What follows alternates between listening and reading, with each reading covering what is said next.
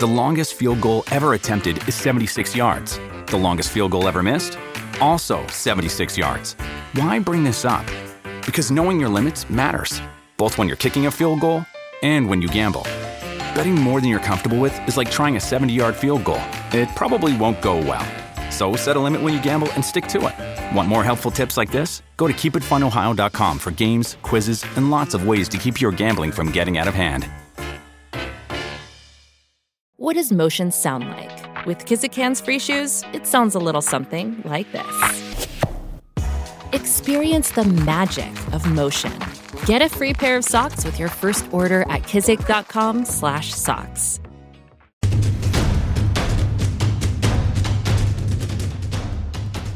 Hello and welcome to the Go Gamecocks podcast, presented by the State Newspaper. I am your host Greg Hadley, and I am joined by fellow sports reporter Ben Breiner. Ben, we are in the busiest time of the year for us. I, I hadn't noticed. It's, it's been very relaxing for me. It's been very calm. Nothing. I'm not extremely tired or confused all the time. That's definitely not what's going on. Not at all. Yeah, we got spring football getting started, men's and women's basketball both entering key stretches, and of course, baseball to cap it all off just played Clemson. Let's start with the team that has maybe the most drama going on around it. Women's basketball has been holding steady at number one for a while now and cruising, but men's basketball has been on the edge of that bubble discussion for a long time now. This past weekend, they went to Alabama for their last opportunity at a quad one win, which would be extremely important for their NCAA tournament hopes, and they drop a real close one. And yet, after that loss, their net, one of the primary evaluation tools that the selection committee uses, doesn't really change that much. And ESPN's Joe Lunardi, their leading bracketologist, actually put South Carolina back in his next four out, you know, among those eight teams that are right on the edge of the field. When we look at South Carolina's resume as a whole, what they were able to do against Alabama, do you think that the chances are still still there, slim but still there? I mean, the chances are always there because you could always win the SEC tournament. I imagine if they won all the rest of their games up until the SEC title game, depending on what those wins were, there might be a shot. But you're you're basically in the point of sort of like the football team with two games to go was theoretically still bowl eligible. They just had to beat Clemson and Texas A&M. I think they're kind of at that point. They would need to win, you know, up into the lower 20s in games, and they need to beat some good teams to do it. Now, that is not an impossible route, and the bubble is a mess, but chances are we'll see, you know, a bid stealer here or there, and, you know, if they're eight spots out at the moment, eight spots out of Dayton, that just doesn't bode particularly well, especially with, uh, as you said, one quad two opportunity, and I can't remember what Vanderbilt is. That might also be a quad two opportunity, but no quad one opportunities regardless. And and they missed quite a chance in Tuscaloosa because they staked themselves to a nice little lead. You, you kind of thought that was going to shrink at some point, but just how fast it shrank, kind of you know put South Carolina in a, in a tough spot, especially considering how much they were fouling and how bad their guard defense was. Yeah, the fouls were once again a dominant theme in a South Carolina game this season. It seems like in so many crucial opportunities, the Gamecocks have either shot themselves in the foot with poor foul shooting or gotten themselves in trouble by committing a ton of fouls. Alabama marked the most free throw attempts they've given up this season and the most makes by an opponent. Uh, was that the result of a of an overeager defense or not a lot of discipline? What did you see was the problem there? I think a lot of it was their guards were not particularly good in denying penetration, and their big men, their backup big men, were particularly foul happy. And when you have a situation where Alanzo Frink and Wildens Leveque and Jalyn McCreary are, you know, committing a lot of fouls that it's going to get you in trouble. It's interesting because usually Alabama was kind of more of a three point shooting team, but those guards just got those are good guards and they just got downhill on South Carolina and their one uh, big man who only had full use of one of his hands, he managed to shoot 15 free throws. It was crazy to watch because South Carolina usually, at the very least, is good. All Frank Martin teams are good at getting to the line. This team is not quite as good as some previous ones and is shooting it pretty badly from the line. But in a season where they have been extremely foul prone, to see them not only have, you know, give up the most free throws and makes that they have all season, but to give up you know six or seven more than their previous high was was something kind of bonkers to watch. And as we're talking, South Carolina is set to play Mississippi State, but after that, there's the possibility that the Gamecocks could get back one of their key players in Justin Minaya. Frank Martin was talking about that. You were at the press conference. How key would getting Minaya back be? Well, if they could get him back at full health, he would be enormously key because he is a guy who can basically he kind of unlocks certain kind of lineups they want to do. They can go two wings with him and Keyshawn Bryant at the forward spots along with Maik Kotsar. They can have him instead of Keyshawn Bryant in some of their three guard lineups, which, you know, he can shoot better than Bryant. Frankly, he can defend the rim better than Bryant and rebound better than Bryant too. So he would be kind of a major asset if he could come back fully healthy. The problem is he hasn't played in I want to say 8 games and he's not going to play in a ninth. So the question is if he comes back, what is his conditioning like? What is his shooting like? What is his level of play like? I mean, this is a guy you're talking about. He was averaging the most minutes of anyone on that roster before the injury. So if he pops in and suddenly looks like himself, and his shooting wasn't that great early this season, a little bit down, but if he could come in and look like himself, that would be a huge boost. I don't know if it'd be enough boost to you know make a difference against a good team in the SEC tournament, but it would definitely make them a formidable, a more formidable team. Now, I don't necessarily think that he's going to come back, you know, 100% because his hand might still be in a cast and, you know, he's been limited. He hasn't shot basketballs in forever. So, I don't know what kind of impact he can make and frankly, I also don't know if, you know, he'll actually be available. He's going to get a cast off, and then they have to kind of assess it. Hey, but as we saw against Alabama, even a player with one hand can make an impact. Well, that was a guy who I think taught himself to shoot free throws with his offhand. That was a very strange outcome. But, you know, it, it couldn't hurt. He can, he can probably still sort of grab rebounds with that. I mean, that's one of those last few hopes you're holding on to, especially as you have said they need to make a run in the SEC tournament to play themselves into that conversation. That they do. And they probably need to win against a pretty good Mississippi State team at home on Tuesday, and that is going to be no easy feat. Now, since we're talking about basketball, the team you covered, uh, I don't know, just finished up a perfect SEC regular season and is rolling as the number one team in the country. So, what do you kind of see from this group as it sort of turns from that kind of regular season mindset into the tournament that they like to win but don't necessarily need to win, and then toward the, the tournament that actually really counts? Yeah, I mean, like I said at the outside of the show, this has been a team that has been so dominant. It's almost you know made them hard to talk about just because they've been consistently rolling over opponents. They had that UConn win, which was a momentous one for the program. But finishing off a 16 0 season, that's only been done, I think, four times since the SEC moved to 16 games. They set the program record for most regular season wins, and they did it with their 12th ranked win of the season against Texas A&M. The game itself, I wrote about this, wasn't particularly nice to watch. The Gamecocks had their lowest scoring output in a win all season. They shot the ball very poorly. They got a lot of help from Texas A&M shooting the ball even worse somehow. But the fact that they were able to overcome an off night like that and still win speaks a lot to this team's overall solidness and depth and consistency. And that was uh, Dawn Staley made a big deal about that. Is that it's so normal for coaches to come into games worrying, you know, about how their team's going to play, which player's going to show up, which player's going to have an off night, and that hasn't really happened this year. I mean, everything she said this year has been about kind of being being surprised by this team. When you're relying on so many freshmen, you expect more inconsistency, and they haven't had that, and it's made it a truly special season for the Gamecocks. As we look forward in March, this is where things get more high pressure. On one hand, we've seen 30 games of evidence that high pressure situations don't seem to get to these freshmen in particular all that much, but it is going to be another level. Uh, there's no denying it. And that SEC tournament, like you said, they don't need to win it. They could probably lose in the first round and still be a number one seed in their preferred region, which is Greenville, South Carolina but they probably want to get a little redemption after losing in the quarterfinals last year to Arkansas. That was kind of a, a stunning loss, honestly, and I'm sure they don't want to see that happen.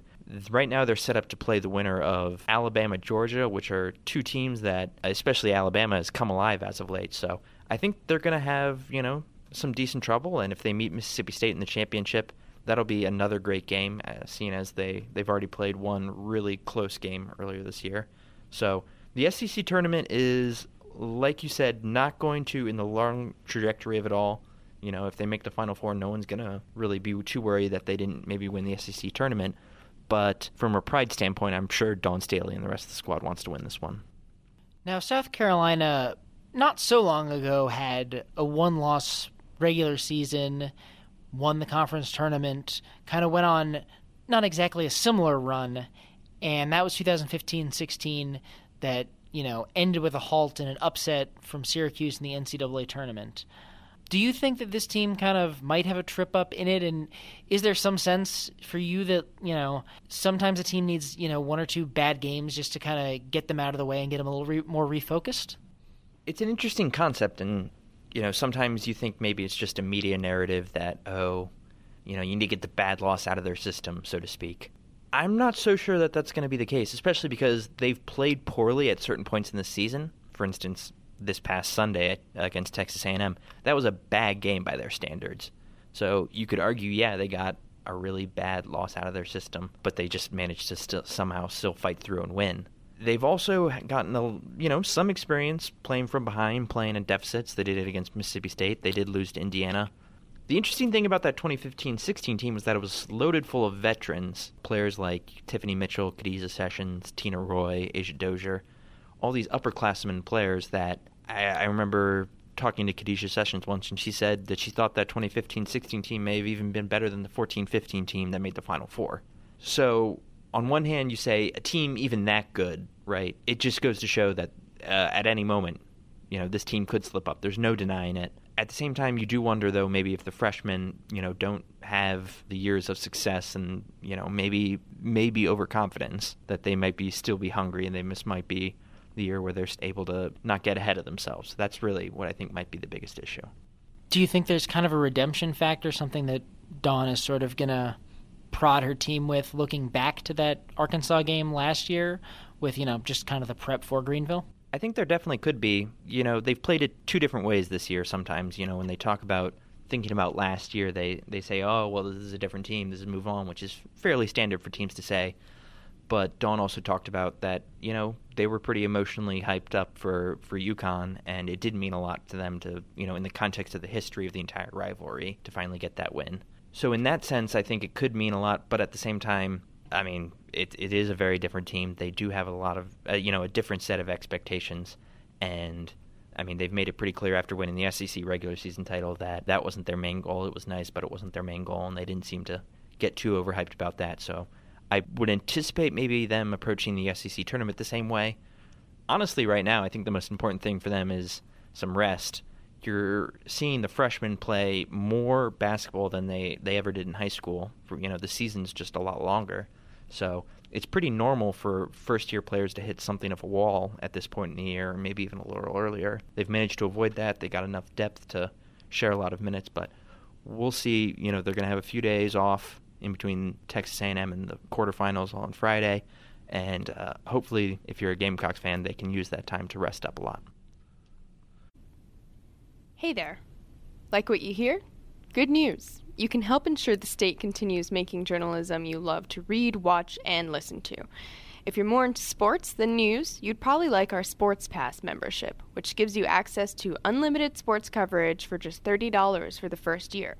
Subscribe to Sports Pass at thestate.com slash sportspass.